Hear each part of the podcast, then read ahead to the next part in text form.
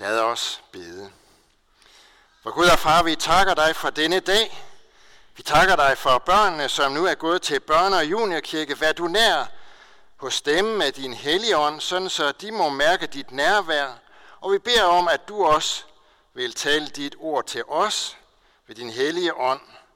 Og at vi må høre det og bevare det i vores hjerter, sådan så vi må se kampen mellem ondt og godt og glæde os over, at du har vundet sejren. Amen.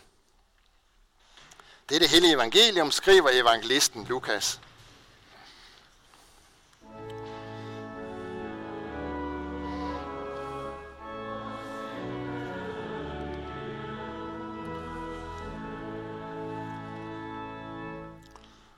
En gang var Jesus ved at uddrive en dæmon, som var stum. Da dæmonen var faret ud, begyndte den stumme at tale, og folkeskarne undrede sig. Men nogle af dem sagde, det er ved dæmonernes fyrste Beelzebul, at han uddriver dæmonerne. Andre ville sætte ham på prøver og krævede et tegn fra himlen af ham. Men da Jesus kendte deres tanker, sagde han til dem, et hvert rige i splid med sig selv lægges øde, og hus falder over hus. Hvis nu også Satan er kommet i splid med sig selv, hvordan kan hans rige så bestå? I siger jo, at jeg uddriver dæmonerne ved Beelzebul, men hvis jeg driver dæmonerne ud ved Beelzebul, ved hvem uddriver jeres egne folk dem så? Derfor skal de være jeres dommere. Men hvis det er ved Guds finger, at jeg driver dæmonerne ud, så er Guds rige jo kommet til jer. Når en stærk mand, fuldt bevæbnet, vogter sin gård, kan hans ejendele være i fred. Men kommer der en, der er stærkere og overvinder ham, tager han straks alle de våben, som den anden havde sat sin lid til, og fordeler byttet. Den, der ikke er med mig, er imod mig, og den, der ikke samler med mig, spreder. Når den urene ånd er drevet ud af et menneske, flakker den om i øde egne og søger hvile, men uden at finde den. Så siger den, jeg vil vende tilbage til mit hus, som jeg er drevet ud af. Og når den kommer, finder den det fejt og prydet. Så går den ud og tager syv andre ånder med, værre end den selv. Og de kommer og flytter ind der. Og det sidste bliver værre for det menneske end det første. Mens han sagde det, var der en kvinde i skaren, der råbte, Saligt er det moderliv, som bare dig og de bryster, du digede. Men han svarede, jeg vidste, salige er de, som hører Guds ord og bevarer det. Amen.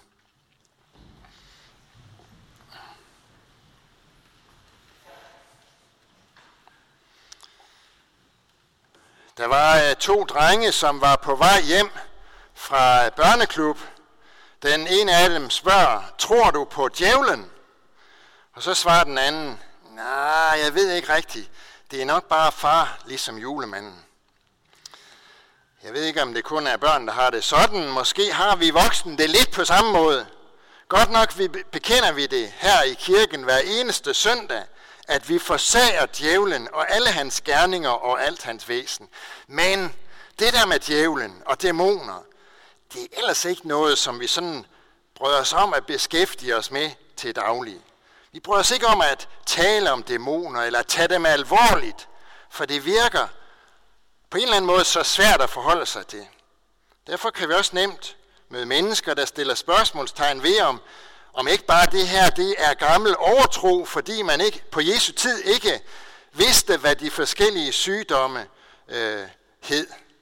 For eksempel, når Jesus i, her i, i dagens tekst uddriver en dæmon, der gjorde en person stum, så var der vel ikke tale om en dæmon, men bare om en mand, som var stum, bliver der sagt. Eller når Jesus helbreder den kananæiske kvindes dæmonbesatte datter, sådan som vi kunne høre om det sidste søndag, så er der vel ikke tale om rigtig dæmonbesættelse, men om at pigen måske var epileptiker eller noget andet i den stil. At læse i Bibelen, det er jo heller ikke at æde alt råt, men også at slå hovedet til at tolke. Og vi er der for øvrigt kommet meget længere inden for den medicinske verden, end evangelisten Lukas, også selvom Lukas var læge. Og det med djævlen som en person, det er vi i hvert fald vokset fra.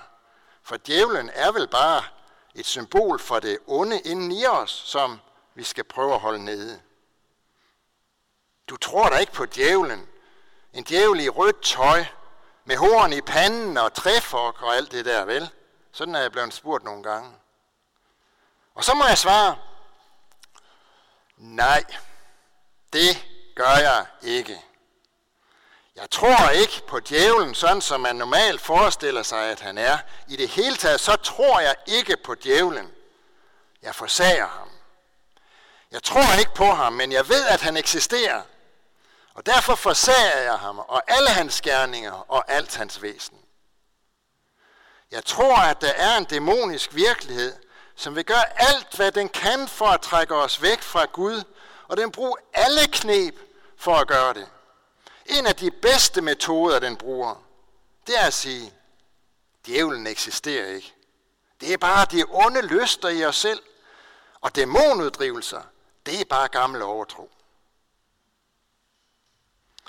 Jeg skal ærligt indrømme, at sådan kunne jeg bestemt også godt få lyst til at sige, da jeg tidligere på året så udsendelserne, der hed Guds bedste børn, hvor man blandt andet øh, så Torben Søndergaard uddrive dæmoner i flæng, og gør det ved at råbe og skrige og nærmest på den måde prøve at vise, hvordan han er stærkere end dæmonen og har magt over den. Jeg kan kun tage stærkest mulig afstand fra sådan en praksis, fordi det har egentlig ikke noget med kristendom at gøre, og den praksis, som Jesus han har lært os. For det er ikke alt, der gør ondt på os mennesker, som vi kan eller skal betegne som dæmonbesættelser. Og det er vigtigt, at vi holder fast i det. Jeg har også mødt mennesker, som er kommet til mig, fordi jeg er præst, og har sagt, jeg tror, jeg er besat af en ond ånd. Og så har jeg taget en snak om det, og jeg har læst noget fra Bibelen og, og bedt for det menneske. Og så har jeg som regel måtte sige, prøv her her, du er ikke besat af en ond ånd. Du er syg. Måske er det psykisk sygdom eller noget andet. Du skal søge hjælp hos en læge, der har forstand på den slags. Vi skal ikke åndeliggøre alting. Det skal bare ikke få os til at tro, at djævlen ikke eksisterer og er en fjende for os. En af de bedste metoder, han bruger, det er som nævnt at få os til at tro, at han ikke eksisterer. For tror man ikke på eksistensen af djævlen, ja, så holder man også op med at være på udkig efter ham. Det er ligesom en tyv. Tror man ikke, der kommer 20, så er der ingen grund til at låse dørene, når man tager hjemmefra. Og så er det frit spillerum. Tror man ikke på djævelens eksistens, så får han også lettere, lettere ved at få os ned med nakken. For så er vi ikke opmærksom på, hvordan han snyder os. Jeg tror fuldt og fast på, at djævlen er en realitet. Og jeg tror også, at mennesker kan blive besat af dæmoner den dag i dag. Jeg tror ligesom Jesus siger, at djævlen og dæmonerne er en ondskabsfuld realitet, som vi skal tage os i agt for. Jesus han kalder øh, djævlen for Beelzebul, og hvis man tager sådan et hurtigt kig i Bibelen og slår op om i overforklaringen bagi, så vil man finde ud af, at Beelzebul det betyder boligens herre. Og det er netop det, han gerne vil være. Sådan en besætter, sådan hed det vist nok i, i 80'erne. En husbesætter. Og vi er det hus, som han gerne vil besætte. Han vil gå ind i vores hjerter, være vores livs herre, lige så stille og ubemærket. For han kan ikke lide at blive afsløret.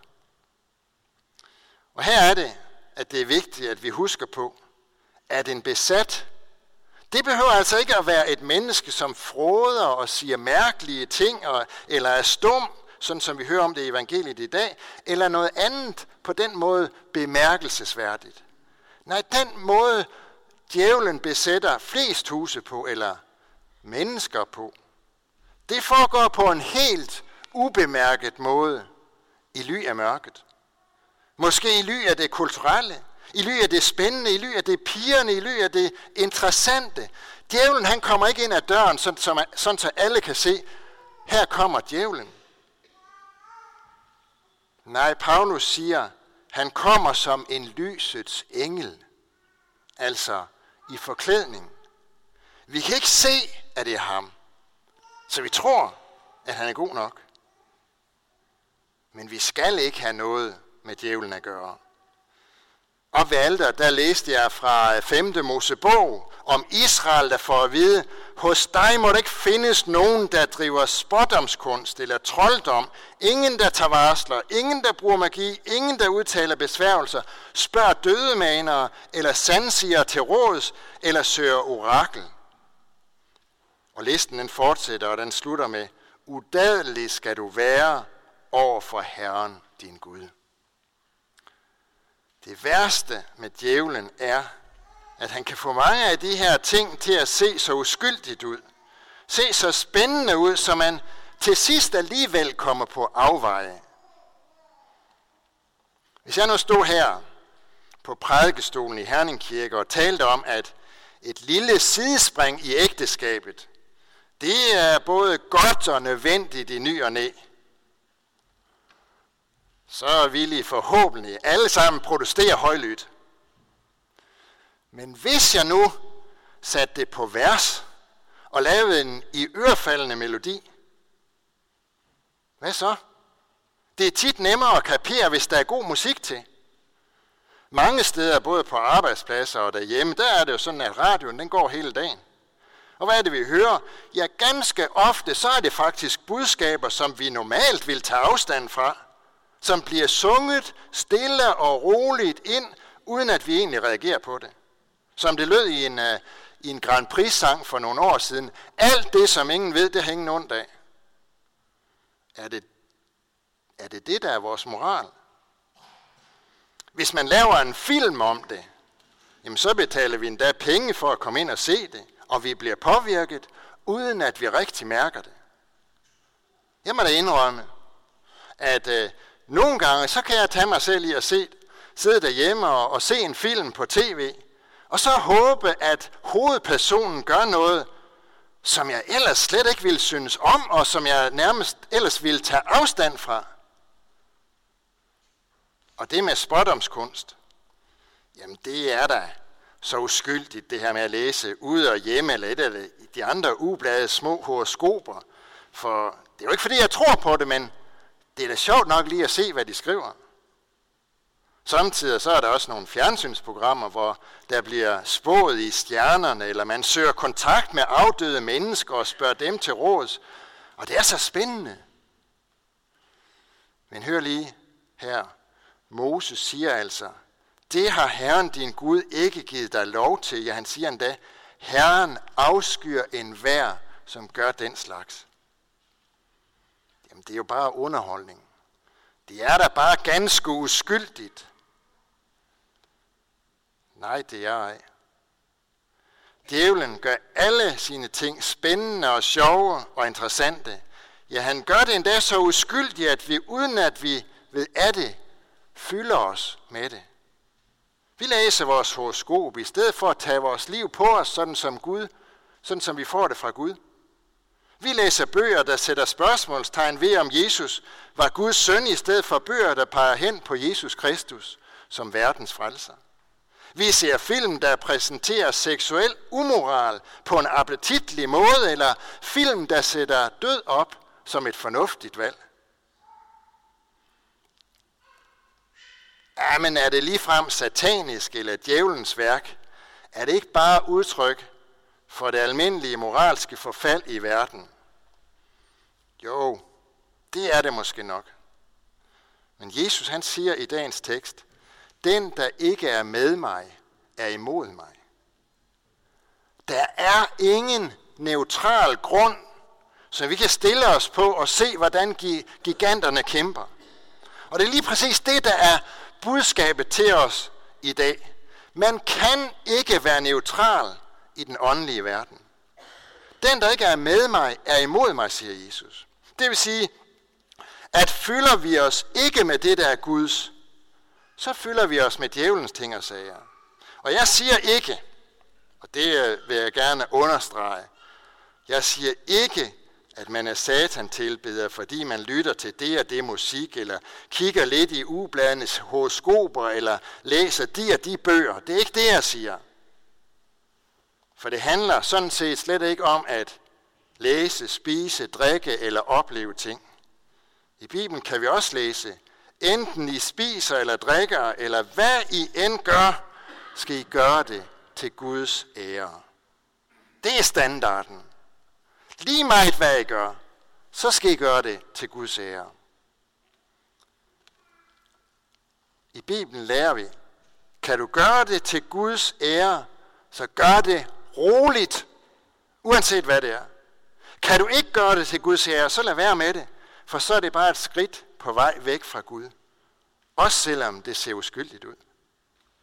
Gør alt til Guds ære, for han er den stærkeste.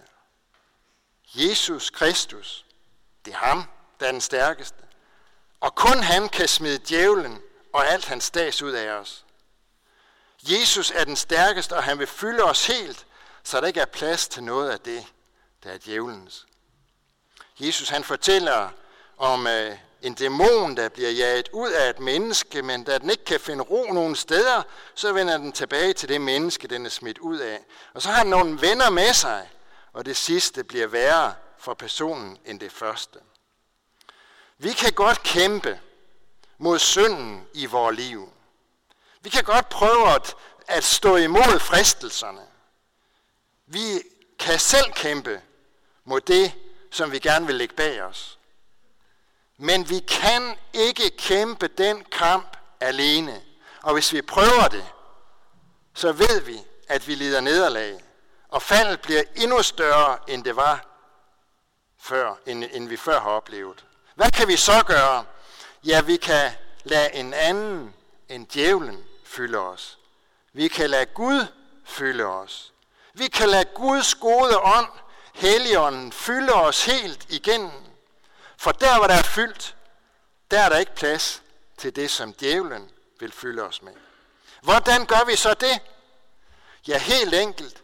Så skal vi lade Helligånden fylde os ved at høre Guds ord forkyndt, ved at læse i Bibelen, ved at bede, ved at synge nogle af vores pragtfulde salmer og sange, ved at læse gode bøger, kristlige bøger, ved at tale med hinanden om troen på Gud og om vores frelser. Tænk, at himlens Gud virkelig er min far. Det blev han, dengang jeg blev døbt til at være hans barn, ligesom Silvia blev det for lidt siden hernede. Det betyder rent faktisk, at jeg kan få lov til at tale med ham hvert eneste sekund døgnet igen, hvis jeg vil det. Og han taler til mig igennem sit ord, sådan som vi har det i Bibelen. Og han er med mig, og jeg må vide, at jeg er i hans hånd. Når vi lader Guds ånd fylde os, så har djævlen ikke en chance. Og så har vi ikke brug for at kende fremtiden, for så ved vi, at uanset hvad, så er vi i Guds hånd. Og han vil os altid kun det bedste. Derfor siger Jesus, salige er de, som hører Guds ord og bevarer det. Det er faktisk det, det gælder om i den åndelige kamp, som også vi står i. Det er at lytte til Guds ord, og ikke bare lytte, men også bevare det, som vi hører, sådan at mit hus, det ikke bliver tomt, men et sted, hvor Jesus Kristus bor ved troen. Og når Jesus bor i mit hjerte og fylder det, så er der ikke plads til den onde. Amen.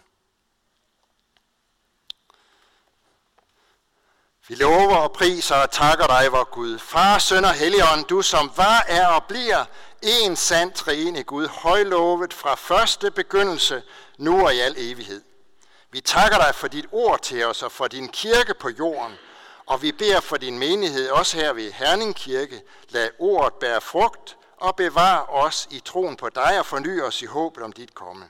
Vi beder for alle, der har et ansvar inden for vores kirke, for menighedsråd, provst og biskop.